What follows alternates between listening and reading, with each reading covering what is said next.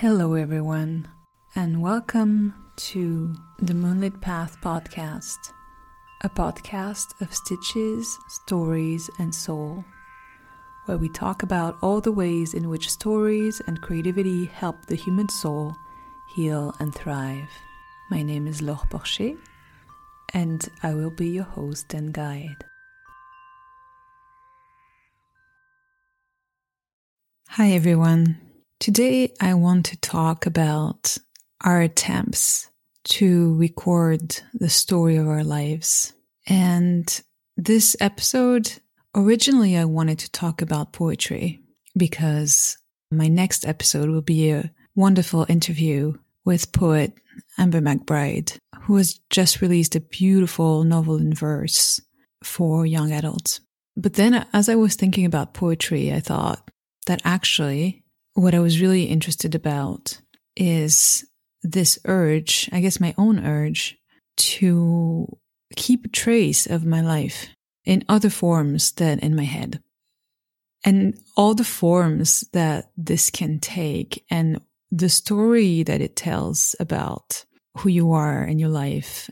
And I'm really curious about that because I come from a generation that wasn't raised with social media.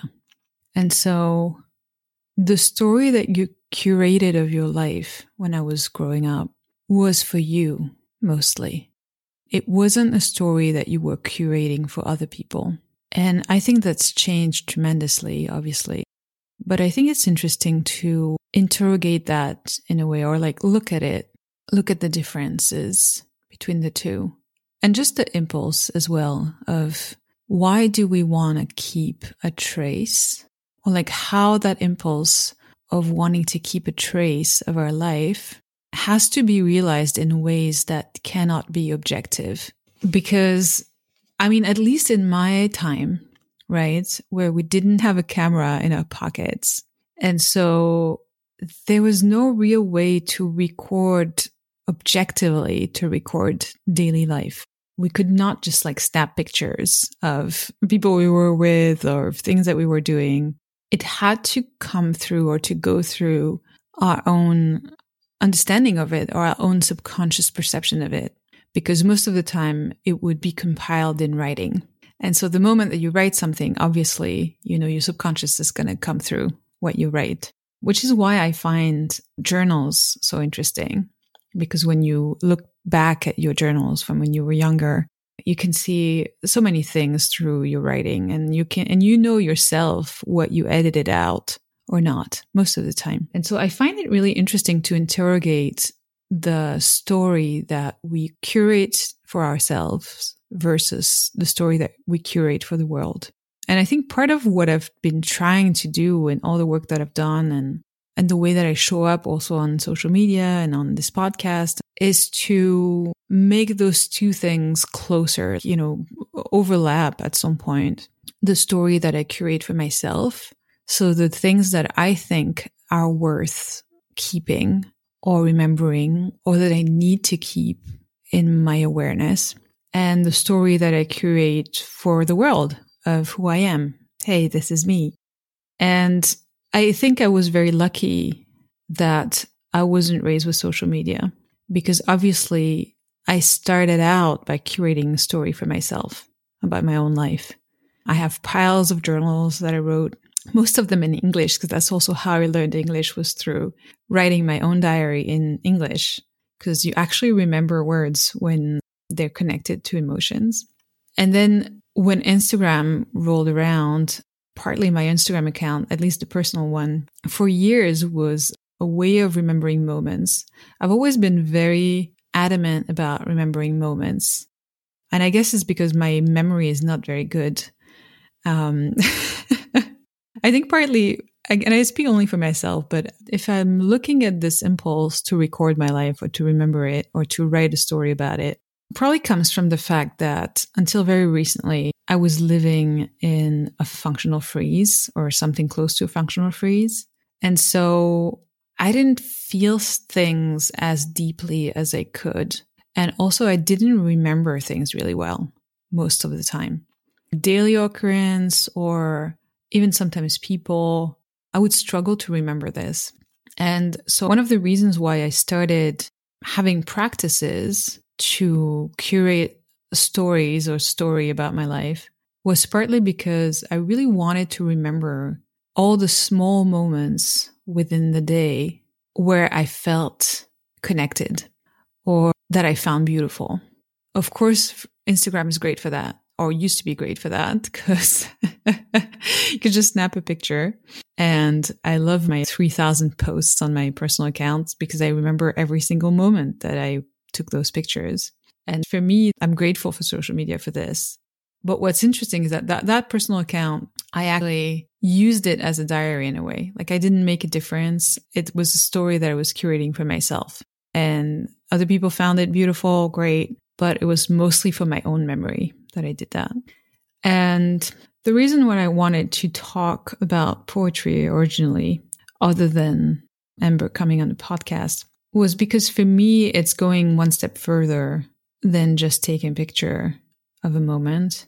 And it's really engraving that moment into your sense memory. And it's also honing your own perception of the world and your own vision. And when we talk about curating stories or curating a story of your own life and curating stories for yourself, I feel like poetry does everything at once. If you're writing poetry about things that you observe in your own life, it does several things. First, it forces you to be more present and to look deeper and more attentively. Because if you want to write a poem about something, you're going to need to really look at it. And then it forces you to be really connected to your own perception. So basically, your own body and your own imagination. It forces you to be in yourself fully. It's going to be really difficult to write a poem that touches you or that is connected to you if you're coming at it from the outside. You have to be in yourself to write poetry because basically you're pulling from your own images and your own sensations and perception. Or at least that's how I write poetry. I'm definitely not a poetry specialist, and I'm sure that poets write poetry in many different ways. But if you're trying to write poetry as a way of recording reality for yourself, your own reality, then you're going to have to pull from your own perception. And so it does that. It trains you to be present to yourself. And it also engraves that moment into your memory and into your body because you've spent so much time being present and mining your own perception of the moment that there's no way you're going to forget it. and even if you did forget it, the moment that you read that poem that you wrote, you're going to be right back in there. And I guess you could do that with regular writing when you could describe whatever's happening, but I don't feel it has the same power. I feel very often if I'm writing about a situation or a moment and I'm just describing it, then I stay in my cognitive, I stay in my mind, and I don't go as deep into my felt sense and my body as I could. And I feel that poetry connects you directly to the part of you that perceives without knowing it. We perceive an incredible amount of information with our bodies uh, without being aware of it. And this is something I've been talking a lot about recently, actually, with various people, where I was explaining to them something that I learned with my teacher, Jane Peterson, in Constellation, which is that a lot of our interactions with people go through our bodies without any awareness on our part, and that we're constantly syncing with other people's rhythm physically, and that a lot of our communications happen that way. And I know we know a little bit about it, like the talk about, yay, body language, if you do this or if you do that, if you mirror someone. Okay. But it goes really deeper than that. And in my training with Jane, we would record our interactions and we would record the group. And then if you speed it up, if you watch it fast forward, you can see the syncing of bodies. You can see the whole group syncing, the wave that comes through the group. There'll be a movement and it will travel through the groups and all the bodies, all the bodies will resonate with that movement. Or two people will be talking and their rhythm will sync and they will start moving at the same pace and having the same movements. And it's completely unconscious. And I feel that writing poetry connects us to that perception or to that proprioception of our environment in a way that is way deeper than just describing stuff. You describing a situation, describing whatever you're looking at. And so that's why I love poetry. And I think that it's a good practice. we were talking with Amber about haikus. You'll hear it in the episode about how haikus are great because they can capture a moment much better than an Instagram post. And it can be the most mundane moment and the most random, but we'll capture it in such a way that when you read your poem again, you'll be back in that moment with all the sensory input that you had at the time. And I think that's a really lovely practice. That's something that I did for a while. I would write one haiku a day about one moment in the day, and usually something that would not be memorable. I remember writing this haiku about one night in summer and I heard firework noise and I went upstairs and I was looking at the fireworks from my window and I wrote this haiku. Shimmery flowers cover the cicada's song, cool air on my feet. And if I read it, I remember exactly the feeling of that moment, which I wouldn't necessarily if I had just taken a picture or if I just described what I told you, like, oh, yeah, I heard fireworks and then I went up and I watched the fireworks from my window. Whereas in the poetry, I remember the feeling of watching the sky erupt with sparkly flowers and suddenly the cicada's song that had been so loud, I couldn't hear it anymore because the sound of the firework was so loud. And I remember my cold feet and not wanting to go and change and put on socks because I wanted to watch. And so I feel like it's almost like a training, right? Poetry is training to be fully present and perceive all the dimensions of your life in a way that is way more aware. It comes back to that idea of metaphor, right? That when you start looking around you and looking for metaphors, then you're going to have access to way more dimensions of your reality. Beginning to write in poetry for me is the same thing in a way as beginning to interpret your own dreams, for instance. It puts you in touch with your own cosmology and your own symbology, and it kind of takes you out of the outer culture and the acculturation, you know, like the overculturation that we are subject to even more now than when I was growing up because of social media and we get so much information thrown at us all day, every day that it becomes really hard to feel yourself amongst the image that is shown to you of life and of basically the story that you should curate. the story of your life that you should curate, right? And what's interesting and what's acceptable. And for me, poetry is an act of rebellion because it's entirely personal. And yes, obviously, you can write for others to raise awareness on something or to take others with you in a certain point of view or whatever. But still, you're writing from your own vision of the world that is not about what you think That's what I love about poetry is that it's not about what you think, which writing can be about, right? You can write books and essays and all that about your opinions and what you think about the world that is around you. And for me, poetry is writing about basically your standpoint. It's as if you were taking the person with you in your inner world. For me, it's the closest thing that you can get to bringing someone with you inside yourself to look at the world through your eyes because no one will have the same images no one will have the same perception or understanding of what surrounds them.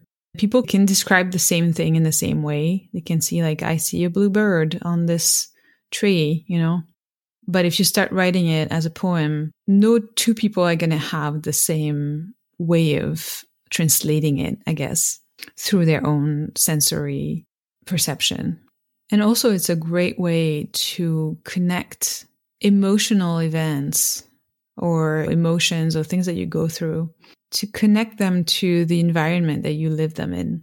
And I think that's really important actually, because it situates yourself in the world in a way that just describing things don't do necessarily. Staying in the cognitive definitely doesn't do.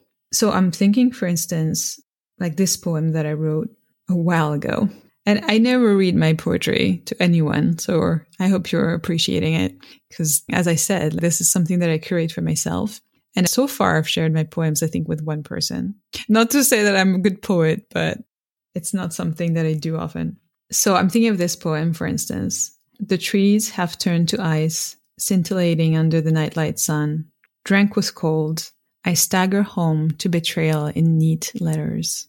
And when I read it, I really remember not just what happened and what I felt, but I remember the whole landscape of this. I remember the New York street that were covered in snow. It was in the middle of a blizzard.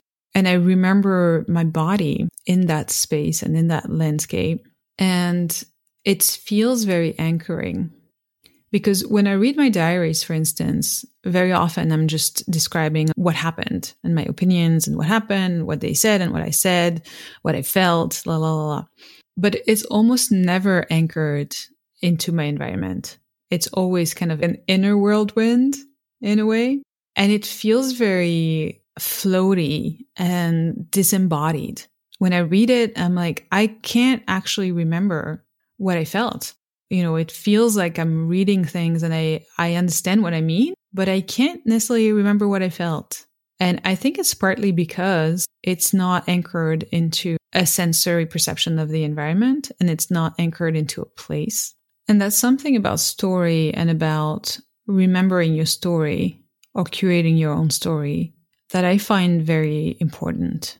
And I remember talking with Francesca Mason Boring in the episode about this. And I was very moved and touched when she was talking about in her family that the stories that were told and that were passed down were always anchored. All the things that were described in the stories were things that surrounded them in the landscape. And I feel there's real power and there's real security in anchoring your experience as a human being in your environment because otherwise you're just floating around and you're not really connected to anything. And you're just this kind of ball of feelings and thoughts and emotions and sensations and all of that. That's just barreling through the world without anything to really anchor it down. And for me, poetry does that because the moment that I start considering something that I want to write about, either a moment or an emotion or whatever it is, the moment that I start looking at it through the lens of poetry, I start looking at my environment and I start looking at how do I situate this? Because obviously I start connecting to my sensations because that's what I want to write from. And so suddenly it anchors me and it puts roots in my experience that feel grounding. And I've written many poems that were to ground me in a moment where I was having a difficulty or whatever. And I knew that writing about the situation in that way would get me so much into my body and into the present moment of what was surrounding me and what was happening around me and in me, obviously, you know, would connect my inner experience with the outer world, that it would help. And so that's partly why I wanted to do this episode this episode is a little all over the place. I'm aware. I still refuse to write these in advance or to even have a plan for them. I just turn on the mic and I start talking. I still want to keep that format because it's a chance to channel whatever is coming through. And sometimes it's really clear and sometimes not really clear, but I own that. I will never take it the wrong way if somebody writes me and say, it's hard to follow you. I'd be like, yeah, I get it. It's hard to follow myself. And it's precisely why I like poetry because it anchors that propension to go into 10 different directions at once. Because when I'm writing a poem or when I'm writing poetry about something, I have to go closer and I have to look at it better. And I can't go 10 different directions. I have to be really present. And that podcast is a little bit of an incentive. I know I've already encouraged you to look at metaphors in your life, to start looking around you and look for metaphors in situations, in places, in what you're feeling. But I said take it one step further and start looking around you and seeing what do you want to curate? You know, what in your life is worth curating for yourself, not for other people. Not this will look great on Instagram, but rather like, I want to remember this moment. I want to remember as much as I can of this moment, like all the layers of it. And when you find these, and it can be as simple as waking up in the morning and having the sun hit your bed in a certain way and just reveling in that.